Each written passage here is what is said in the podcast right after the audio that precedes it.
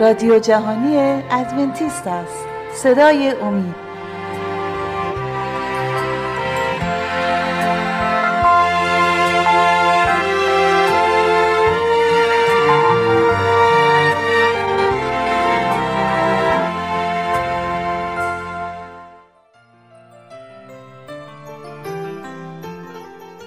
با درود به شما عزیزان شنونده مطلبی رو تقدیم حضورتون می‌کنم با عنوان لحظه سرنوشت که مطلبی است از کتاب مکاشفه و این مطلب از سری برنامه های مکاشفه امید هست که تقدیم حضورتون میشه. اما مثل همیشه قبل از اینکه به صحبت های امروزمون بپردازیم می‌خواستم از شما دعوت کنم که اگر سوالی در مورد مطالب ارائه شده دارید می‌تونید با شماره دو صفر 357 99 786 707 از طریق تلگرام با ما تماس حاصل فرمایید.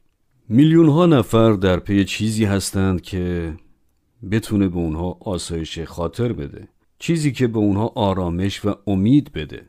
عده کثیری متوسل شده به ثروت، شهرت، قدرت، لذت و همه گونه سرگرمی و تفریحات. کماکان خلایی در دل خودشون احساس می‌کنن و همچنین نمی‌تونن از مشکلات اجتناب ناپذیر زندگی فرار کنند کتاب مقدس چه تعلیمی پیرامون کشف حقیقت خدا برای زمان حال داره؟ آیا در حال حاضر خداوند کلیسایی رو داره که تماما بر حقایق کلام او استوار باشه؟ هزاران نفر خواهان این هستند که با خلوص نیت و راستی عیسی رو پیروی کنند این نیاز اونها رو چیزی در دنیای مادی برآورده نمی‌کنه. اونها در پی چیزی فراتر از یک کلیسا یا یک مؤسسه هستند. آرزوی اونها متصل شدن به اون قومی است که کلام خدا قاعده زندگی اونهاست و عیسی و راستی و حقیقت او بنیاد ایمان اونهاست امتی که کلام خدا را اساس زندگی خود قرار دادند اونایی که اعتقاد دارن که اگر در کلام خدا یافت میشه اون رو میپذیرن و در غیر این صورت آن به اونها تعلق نداره مادیات هیچ وقت این خلع در درون انسان رو پر نمی‌کنه. اونها قادر به سیر کردن نیازهای روحانی بشر نیستند. لذتها و سرگرمی ها هم در این امر ناتوانند. تکنولوژی هم به همین صورت. هیچ دستگاه یا تجهیزات الکترونیکی هم از پیشرفته بودنشون نمی‌تونه قحطی روحانی بشر رو برطرف کنه. در بطن هر یک از ما خلایی وجود داره که اون فقط با داشتن خدا در زندگی جبران میشه و اون نیاز انسان هست به کلام زنده خدای زنده.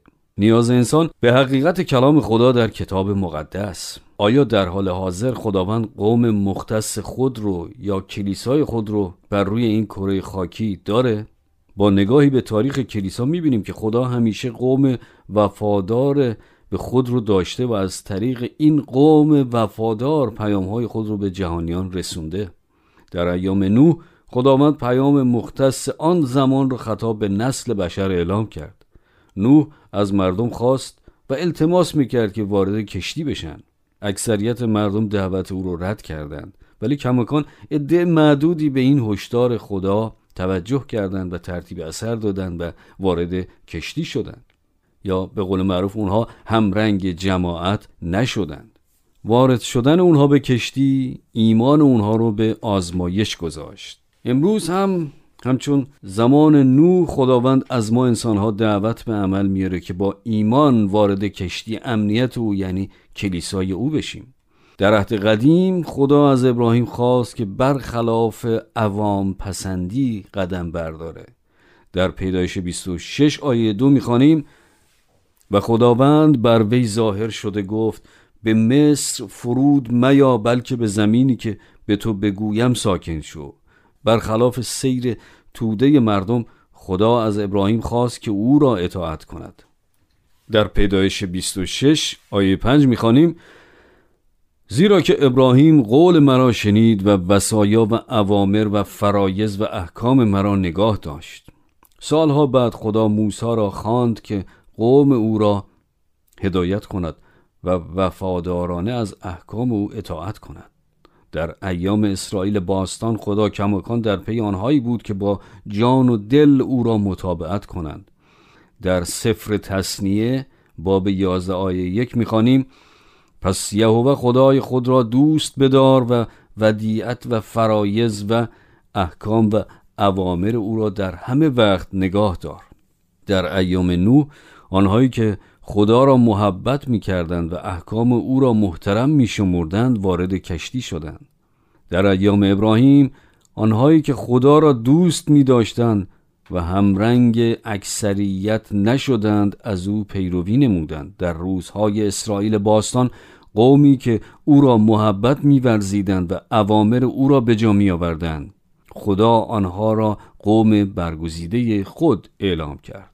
خب دوستان قبل از اینکه صحبت های امروز رو ادامه بدم از شما دعوت می‌کنم که اگر سوالی در مورد مطالب ارائه شده دارید می‌تونید با شماره دو صفر 357 99 786 707 از طریق تلگرام با ما تماس حاصل فرمایید. در روزهای عهد جدید پتروس با قوت خدا موعظه کرد. سه هزار نفر در روز پنتیکاست قسل تعمید گرفتند. با این اعتراف آنها قوم خدا شدند و اوامر او را به جا آوردند در اول پتروس باب دو آیه نه می‌خوانیم لکن شما قبیله برگزیده و کهانت ملوکانه و امت مقدس و قومی که ملک خاص خدا باشد هستید آیا در روزهای نوح خداوند قوم به خصوص خود را داشت؟ البته در ایام ابراهیم چطور؟ بله در ایام موسی؟ بله در زمانهای پتروس چطور؟ البته قوم مختص خدا همیشه از او اطاعت ورزیدند. اطاعت آنها از روی محبتشان نسبت به خدا بوده. آنها جزو اکثریت نبودند یا همرنگ جماعت نشدند. اونها فرامین خدا را به جا می آوردند تا فضایل او را که شما را از ظلمت به نور عجیب خود خوانده است اعلام نمایید. پس خداوند آنها را از ظلمت رهانیده و به نور خود رهنمون ساخته.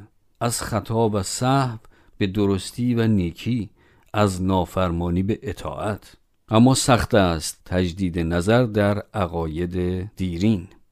برخی با شنیدن این چنین تعالیم از کلام خدا برای اولین بار خود را در کشمکش یا مخمسه می‌بینند چون باید در مورد اون تصمیم بگیرن جدالی در افکار اونها صورت می‌گیره و می‌پرسند آیا با دانستن این حقایق لازم است که تمام آن چیزهایی را که می‌دانستم انکار کنم؟ به هیچ وجه. به تمام آنچه که می‌دانستی نگاه کن و خدا را شکر و سپاس کن. هر کلیسای حقایقی و نوری از خدا دریافت کرده. در حین تقدیر از آنچه که تا به حال می‌دانستیم باید خود را به تمام حقایقی که خدا امروز بر ما مکشوف می‌کنه خود رو وفق بدیم. اگر از زمینه متودیست یا بپتیست یا پنتیکاست یا هر مذهب دیگه ای هستید از خدا تجلیل کنید که تا به این لحظه شما رو در راه حق رهنمون بوده و حال پذیرای برکت حقیقت و نور بیشتری از او هستید. از پی عیسی رفتن و ملحق شدن به قوم وفادار و مطیع او به این معنا نیست که تمام حقایقی که در تجربیات زندگی آیدتان شده به کلی نادیده بگیرید. خیر. شما فقط از ورود یک سلسله تعالیم و آموزش های غیر کلامی آگاه شده اید و می‌خواهید از استمرار در آنها اجتناب ورزید. تعالیمی که از منشأ انسانی به درون کلیسا وارد شده نیاز به تشخیص دارند و حتی المقدور باید از آنها فاصله گرفت. عادات و آموزش ها را با کلام خدا تطبیق دادن در این امر به ما یاری خواهد داد. شما از این طریق در مسیر حقیقت جامع خدا قدم می‌گذارید. انگامی که ما حقیقت خدا را در میابیم آنگاه میبایست در پی کلیسایی بود که در آن تمامی حقیقت کلام خدا تعلیم داده می شود این از طریقه تشخیص کلیسای حقیقی خدا.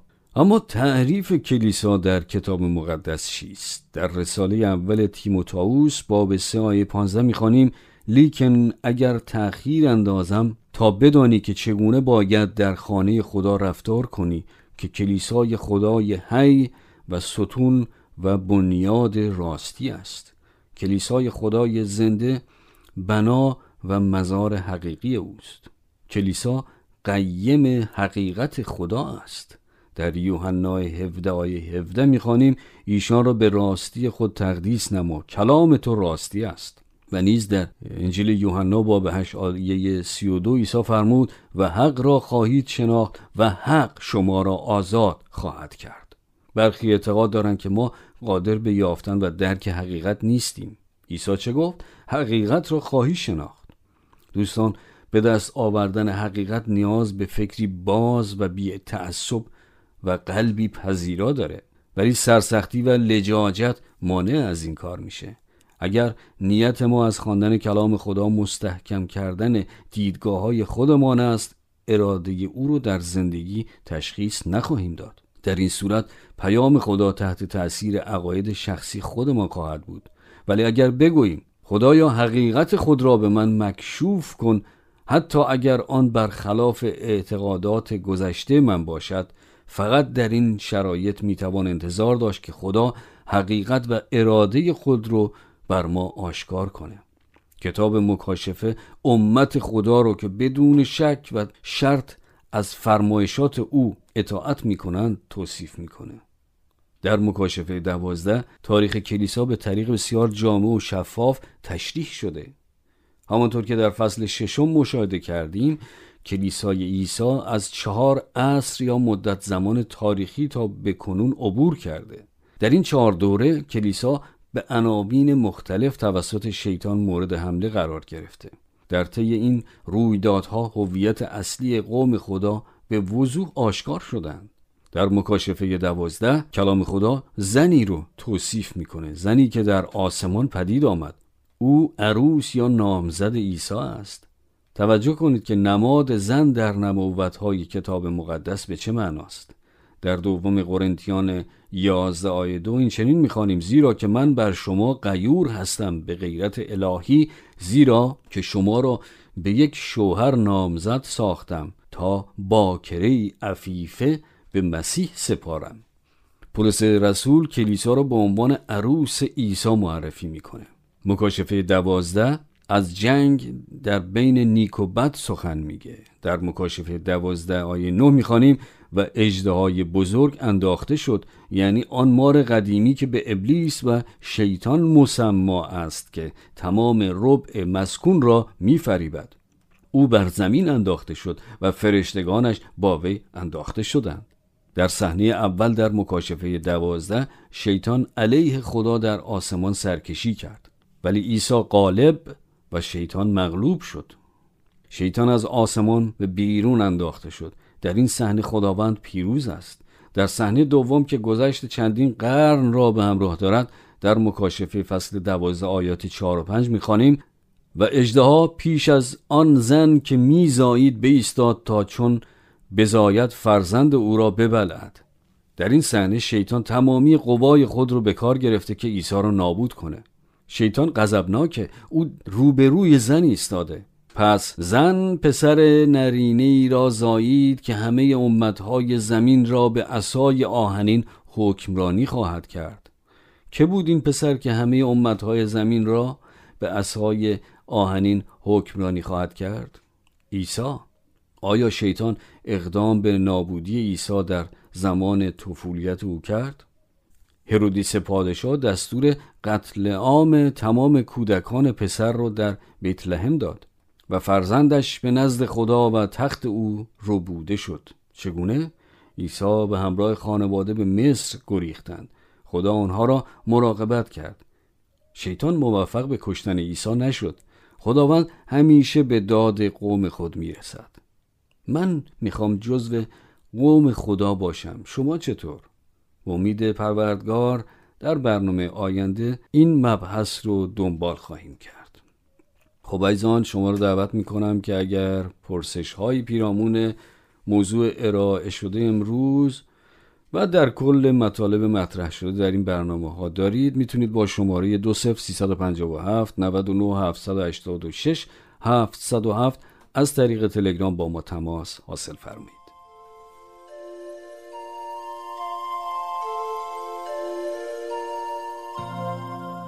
خب عزیزان در این بخش از برنامه همکارم خانم عزیمه مطلبی رو آماده کردند که تقدیم حضورتون خواهد شد. لطفا توجه فرمایید.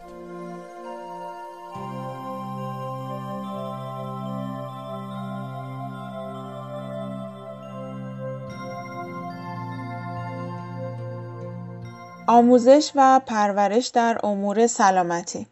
در چند دهه اخیر تعداد بسیار زیادی تجسسات و ها متمرکز شده به توده جمعیت در جوامع مختلف توسط های دولتی و ها و مراکز پژوهشی و غیره انجام شده.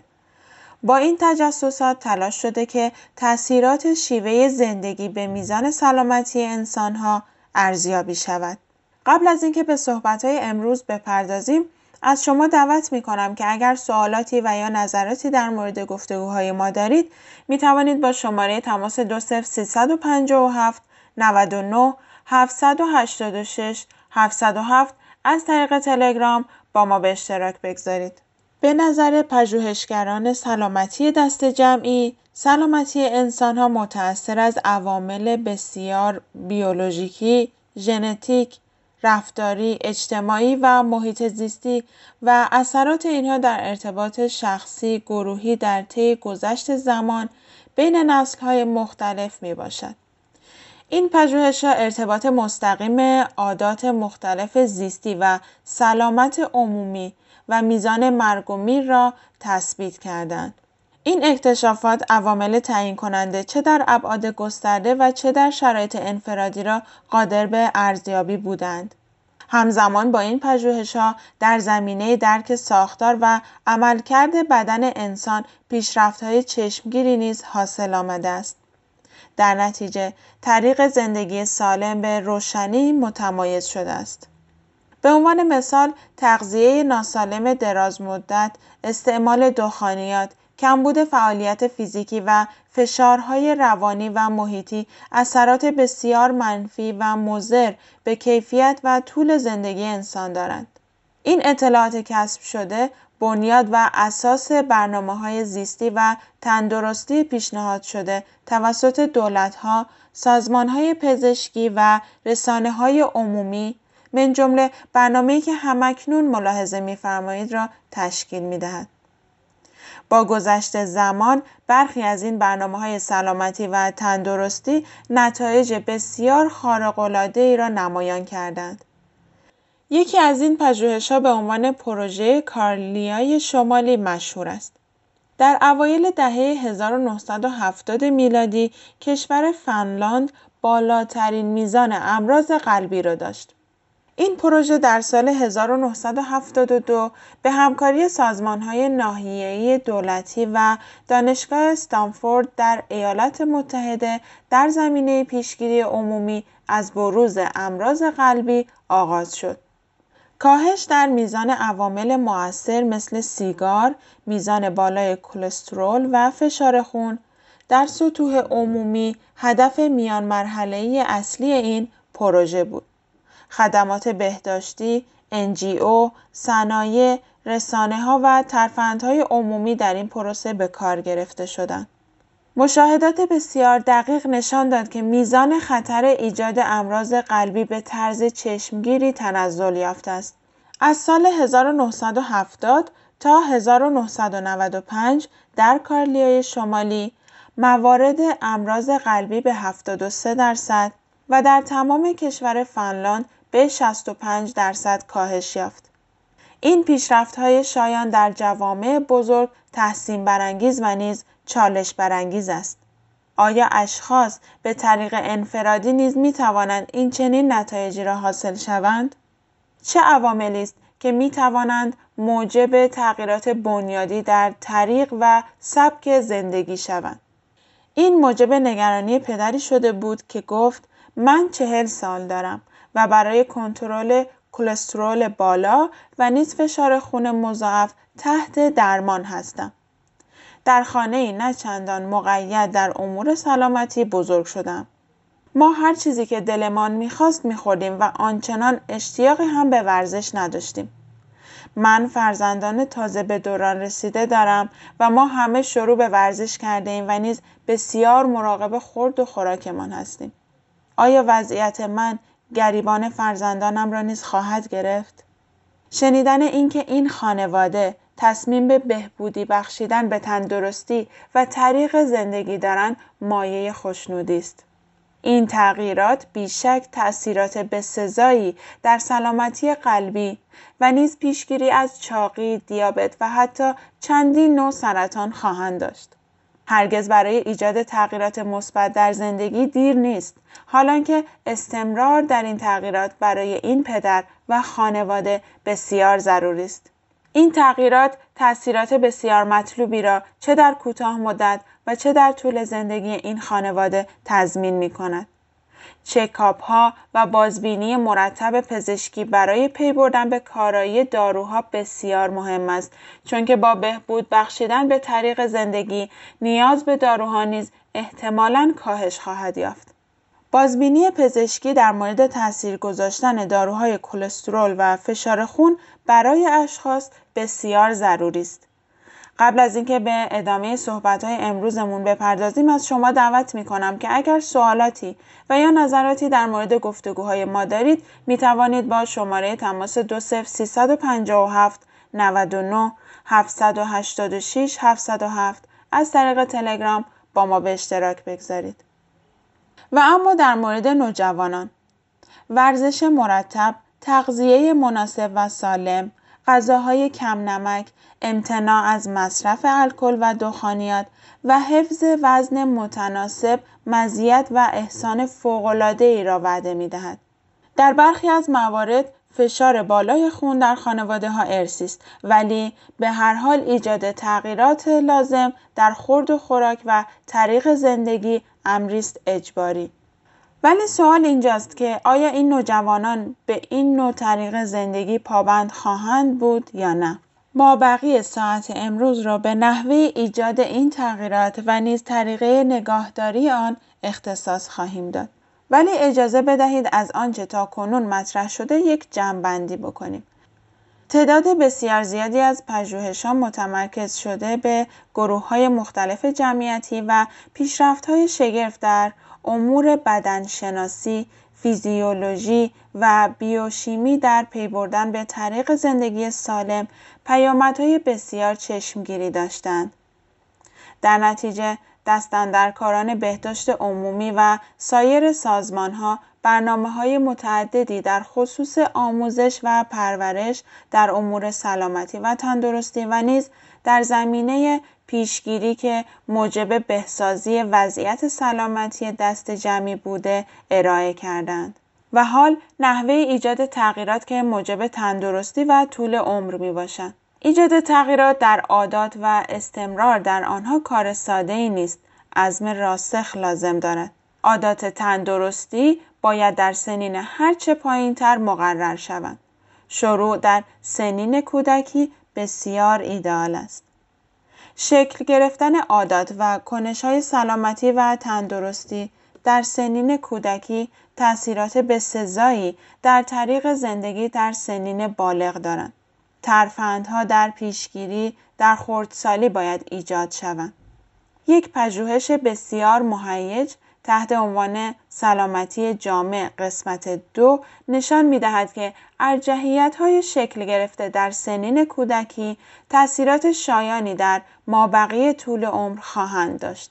آموزش و پرورش در تندرستی و سلامتی می باید در طول زندگی ولی به خصوص به کودکان و خردسالان ارائه شود. این یکی از اهداف برنامه رادیویی ما می باشد. ما توصیه می کنیم که طریق زندگی سالم به شیوه های جذاب، ابتکارآمیز و خلاقانه و نیز امیدوار کننده به خردسالان معرفی شود. با در نظر گرفتن اینکه تغییرات لزومی و تحمیلی اغلب واکنش های مقاومتی و رنجشی در ما ایجاد می کنند که خب طبعا جلوه بسیار خوشایندی به جان نمی‌گذارند. این احساسات منفی حتی موجب عدم ایجاد تغییرات حیاتی در ما می شوند. به این دلیل راضی کردن فرزندان ما به انتخاب طریق سلامتی و تندرستی بسیار ضروری است. برای نمونه در مورد تغذیه سالم فرا گرفتن رویه کاشت گیاهان بعدها تأثیر شایانی در انتخاب آنها برای تغذیه سالم خواهد داشت و نیز کودکان با دیدن ثمرات کاشت و نمو از زحمات خود خورسند و راضی خواهند بود و یا در مورد ورزش خردسالان و نوجوانان طبعا بسیار فعالتر بازیگوشتر کنجکاوتر و نیز کاوشیتر می باشند. به جای تحمیل یک سری حرکات و فعالیت ها خردسالان از طریق تحرک و شرکت در بازی ها و فعالیت ها این قسمت از طریق زندگی سالم را با خوشنودی پذیرا می باشند. برای ایجاد سبک سالم زندگی در کودکان باید از روش های ابتکاری و متنوع استفاده کرد. در بعضی از موارد باید کمی کوشش و سماجت به خرج داد. تجربیات مثبت و شیرین و نتایج مطلوب آن آنها را در آینده از انتخاب درست سلامتی و تندرستی بهتر خواهد نمود. نویسنده نامی آمریکایی الن وایت که در سالهای 1827 تا 1915 میزیسته موضوع سلامتی و تندرستی را از دیدگاه روحانی مطرح می کند. می نویسد آگاهی تجربی و عمل تجربی از علم زیست بشری برای تجلیل خدا در بدنهای ما ضروری است. از این رو تعلیم و آموزش کودکان در امور فیزیولوژی باید مقام اول را به خود اختصاص دهد. افسوس که اندک معدود از ساختار بدن خود و نیز قوانین دنیای طبیعت واقفند. بسیاری سیر زندگی را بدون این دانش همچون کشتی بدون قطب نما و لنگر از این سو به آن سو بر آب هستند ولی بدتر از آن هیچ اشتیاقی به نگاه داشتن سلامتی خود و پیشگیری از بیماری ها ندارند. علم و دانش الهی نسخه شده در رساله به فیلیپیان فصل چهار آیه 13 به ما دلگرمی می دهد که می گوید قوت هر چیز را دارم در مسیح که مرا تقویت می بخشد. این شامل امور سلامتی نیز می باشد. از شما عزیزان دعوت می کنم که اگر سوال های پیرامون موضوع ارائه شده امروز و در کل مطالب مطرح شده در این برنامه ها دارید می توانید با شماره تماس 20357 99 786 707 از طریق تلگرام و یا از طریق رادیو ادساین امید تیوی با ما تماس حاصل فرمایید.